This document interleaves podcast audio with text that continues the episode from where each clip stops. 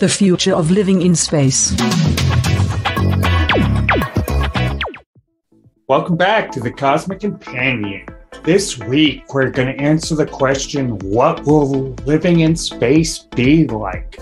We're going to talk with Paul Albert Lebrun, product manager at Kepler Communications, who's helping bring the internet to space.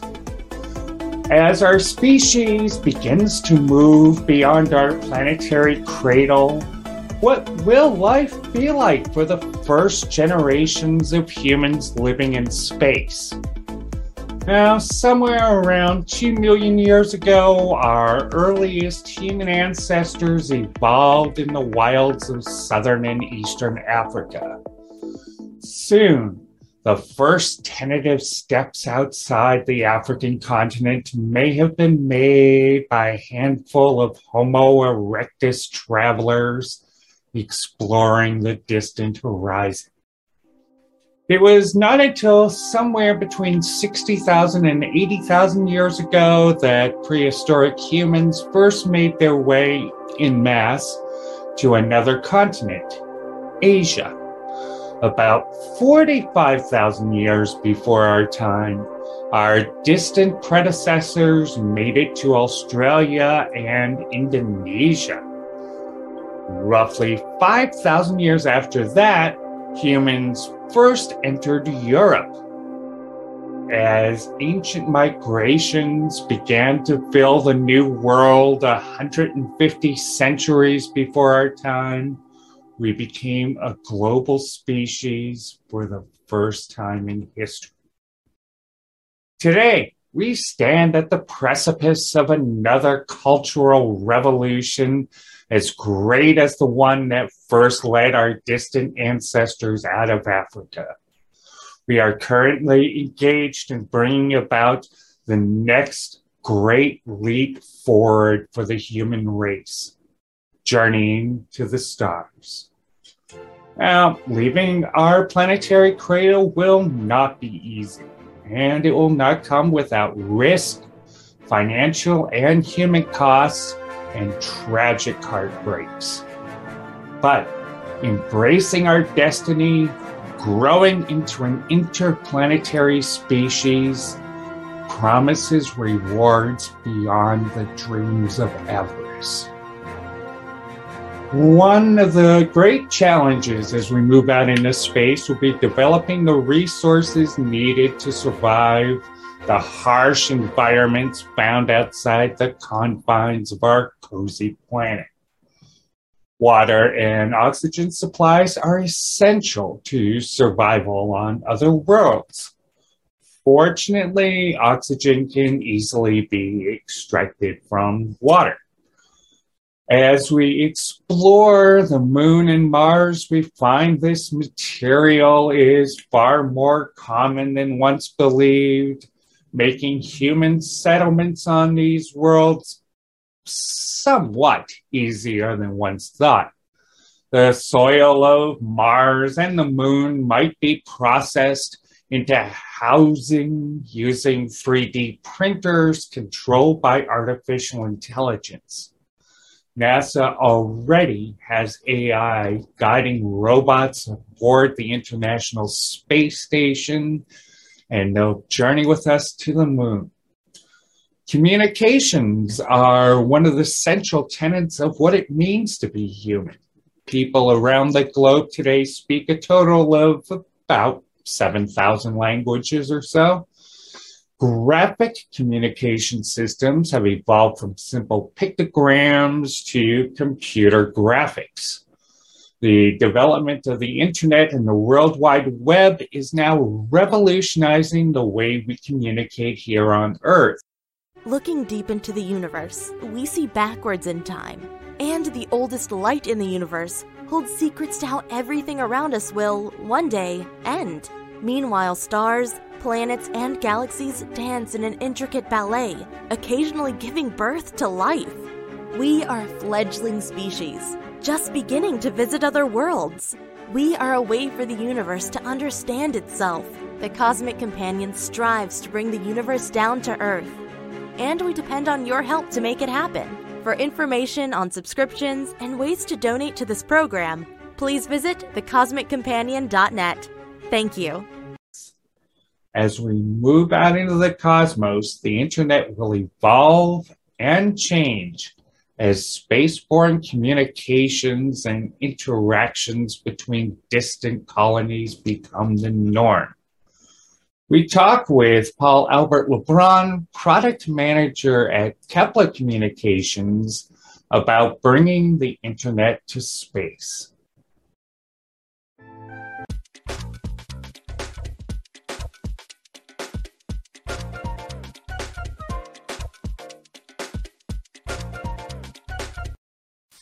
This week on the Cosmic Companion, we're happy to be joined by Paul Albert Lebrun. He is product manager at Kepler Communications, and they're on a mission to build internet in space. Welcome to the show, Paul. Thanks for having me. Yeah, so just give us a brief overview. What is Kepler Communications and what is it that you're hoping to do? Sure. Um, yeah, Kepler was founded in, in 2015 by a group of, uh, of four guys who originally went to the University of Toronto. That's where they met.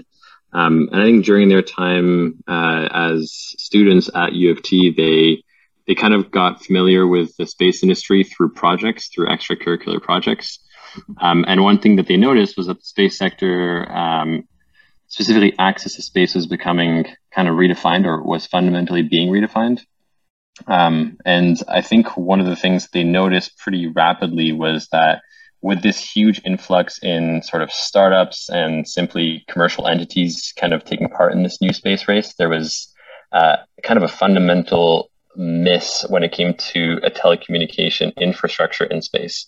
So all these kind of assets were orbiting around the Earth, all communicating to Earth via their own system, via their own telecommunication system, but it wasn't all interconnected. Um, and that's kind of how Kepler was founded. It was founded on this mission that that you know we had to build the internet in outer space. So um, very similar to how you know on Earth um, we enjoy an incredible wealth of digital economy, um, and all that is driven by a telecommunication infrastructure. While Kepler wants to essentially pave that same way, but in in space. Once you know that mission was birthed, Kepler kind of uh, launched a service, and uh, within five years, we became kind of the largest satellite operator in Canada, uh, operating the largest constellation of satellites. Um, so the service related to really providing internet access in outer space is called Ether. It's what we're calling Ether, um, and uh, that's kind of the product that I'm I'm currently overseeing as well uh, yeah, that's that's basically in a nutshell who Kepler is and what Ether is, which is providing the internet uh, to outer space. That's cool. So, what would I mean? We're up and going now in a couple of spacecraft, and we are up in orbit. Let's say low Earth orbit. What what what would what would Ether? What kind of internet would Ether be providing? Just I mean, how many cat pics per hour could I download? That's an excellent uh, question. Um, right. So the way that we see it is, you know, if you think about the experience of getting onto a network right now, like if, if you had your cell phone and I told you, you know, go go get on the network and start using 4G or 5G, you'd start with going to get a terminal, right? Like you'd get a, a, SIM card that you put into your phone, you'd turn on your phone, and your phone would kind of automatically connect to the network. And those that network is essentially a bunch of cell towers, right, uh, that are distributed uh, around the Earth. Um, so we're thinking of it very similarly, right? Like we give you a let's call it to simplify it a SIM card that you would place into your satellite. You go into low Earth orbit. Um, we have then an infrastructure in low Earth orbit, essentially Kepler satellites that are all interconnected one to the other, um, acting as kind of cell towers, but in space. Um, and you would simply just connect to the network, just like your cell phone would connect to the cell towers here on Earth. Um, and at that point, you'd, you'd, be able to do anything from, if you're familiar with um, SSHing into your satellite, you'd be capable of doing that in real time. Um, and the way we see it is that there's really kind of a need for both a low data rate kind of option and then it, and then also a high data rate option. So there'll be both uh, options, um, kind of depend on the technology that you can put on your spacecraft. It's fabulous. How, how do you see that evolving over time? Yeah. So um, today, the the kind of the fundamental bottleneck that we're solving um, is that of uh, access to spacecrafts within low Earth orbit. So today, when a satellite goes around the Earth, as you probably know, it's in low Earth orbit. It takes about 90 minutes, right? And within that 90 minute orbit, it needs to be able to communicate to a set of ground stations. And the issue is um, in order to have more access to your satellites, you need more ground stations, right? And even if you maximize the number of ground stations you can put on Earth, you're only going to be capable of communicating to your satellite in low Earth orbit 30% of the time. And that really comes from the fact that a huge portion of our Earth is uh, water. Uh, there's also mountains and there's regulatory challenges. So the first step is kind of how do we fill in the gap of 30%? If, if 30% is the, the amount of time that you, maximum amount of time that you can communicate with your satellite and you have a ground station network in low Earth orbit, um, we want to make that go up to the 99 percentile, right? Um, how does Ether evolve over time? Um, Ether becomes kind of the internet infrastructure in space for not just Earth and low Earth orbit, but beyond that. So beyond that orbit, all the way to the moon or other sort of celestial bodies. If that makes sense. That's fabulous, and you're also able to use your network, as I understand it, to better deliver communications and information uh, let's say among ships and and transport right. vehicles as well here on Earth. Um, right. So, uh, I mean, I can talk about some of the applications of our Ether network. Um, one of the things that we really like to stress is, you know, as we develop this infrastructure in space, it's kind of allowing for other uh, companies to deliver on their missions as well, right? So, an example would be if you have a, an Earth observation satellite, right? Your satellite, uh, its main mission is to take images of things like forest fires or or any sort of disaster, be it like a tsunami. And your value proposition is to deliver that imaging to people on Earth so we can make decisions faster. So let's use the example of a forest fire. You take an image of a forest fire today and you have a very good photo of what that forest fire looks like the bottleneck comes down to bringing that photo back to earth so that decisions can be made made on the fly as to you know what do we do with respect to that forest fire. What we want to do with ether is is give that image in real time. You take an image with your satellite and instead of waiting for that image to come down through multiple different passes over ground stations it's instantaneous. You get the image you can make decisions on the ground. So that would be a type of application that that you could you could sort of see within Ether, and obviously that expands to um, any sort of satellite that that produces data in space and needs to bring it back down to Earth. And um, so, how you over or how are you overcoming that thirty percent limit? Are you relaying that information between satellites before it comes back down to ground stations, or how does that work? Right. Yeah. Um, the other sort of term for what we're doing is called is data relay network. Um, it's essentially every satellite that we have in low Earth orbit is interconnected. And so if one customer is connected to one of our satellites, it's connected to all of our satellites. And so at all times, there's at least one Kepler satellite that will be on top of, you know, the 30% of the ground stations, thereby making it, you know, 99% available for customers. If they're connected to one, they're connected to all, and so they're always connected to a ground station. And you know, as you mentioned, the differences and the changes brought about in space exploration by the rise of private enterprise and um, different organizations putting now you know, thousands of satellites into orbit. And uh, how, how does your system work with uh, having all these pieces up each trying to navigate navigate around around the orbits and dodging out of each other's way. Um, well, so our satellites will all be kind of well separated and everything. And if your question is mostly related to, you know, as we see kind of this rise in in um, satellite technology and the barrier to space becoming kind of more and more, uh, or lowering, sorry, the, the barrier to space. And so we're going to see more and more entities in space. Um, you know, what we believe when it comes to uh, collision avoidance and just risk mitigation in general is that actually our Ether network is going to help with that. Um, I think the the example I can come up with is it's like when planes used to fly without what's called ADSB, which is kind of how uh, the the control towers get to see where the the planes are, so you can mitigate risk and you can kind of map it all out. Um, the way we see it is that if you're carrying our you know SIM card as we like to call, or as the analogy we've used, mm-hmm. um, then we can map out where you are in the orbit, uh, and we can help with risk mitigation in orbit. So we really want to be uh, part of the solution towards uh, awareness, uh, space situational awareness, uh, and kind of help towards mitigating risk in space. And we do believe that our Ether network is going to help with with that specifically. Yeah. And I, um, you know, I personally just love the connections between oceans and space. Mm-hmm. You know, and you know, as ships are out exploring, uh, exploring the oceans, exploring the you know ocean floors and the sea life, and you're also going to be able to uh, assist them with data, correct, with managing those operations and expanding right. science. So today we have a we actually have that capability today, um, right? So Kepler has 19 satellites in space.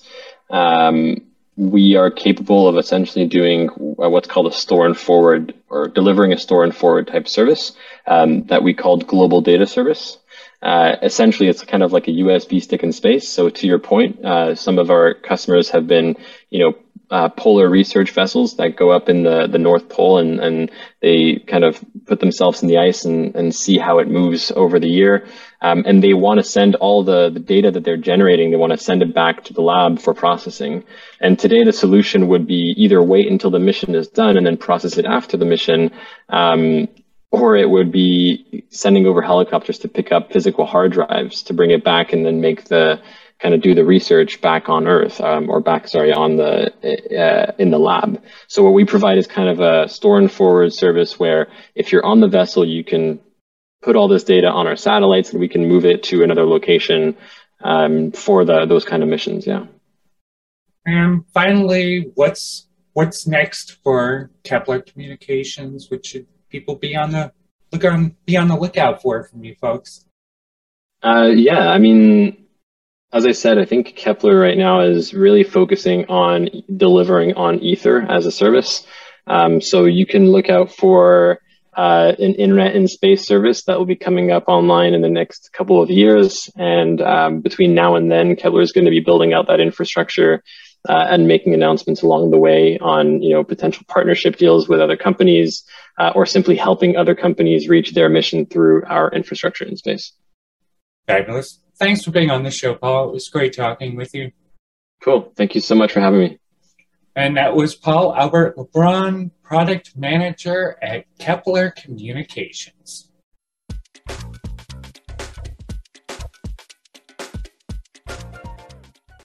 Since 2000, the International Space Station, or ISS, has supported rotating crews remaining occupied uh, for well over two decades.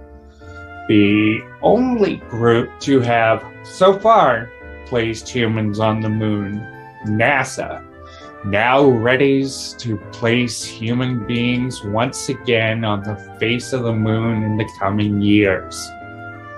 The space agencies of China and Russia are discussing plans for sending settlers to the moon living inside the International Lunar Research Station. SpaceX has highly ambitious plans to land up to a million explorers on the ruddy surface of Mars in the coming decades. This project could cost as much as $10 trillion, according to SpaceX CEO Elon Musk. Over the next couple of decades, we are likely to see viable human settlements established on the moon and Mars. Once these encampments are able to support their populations without supplies from Earth, the human race will become truly interplanetary.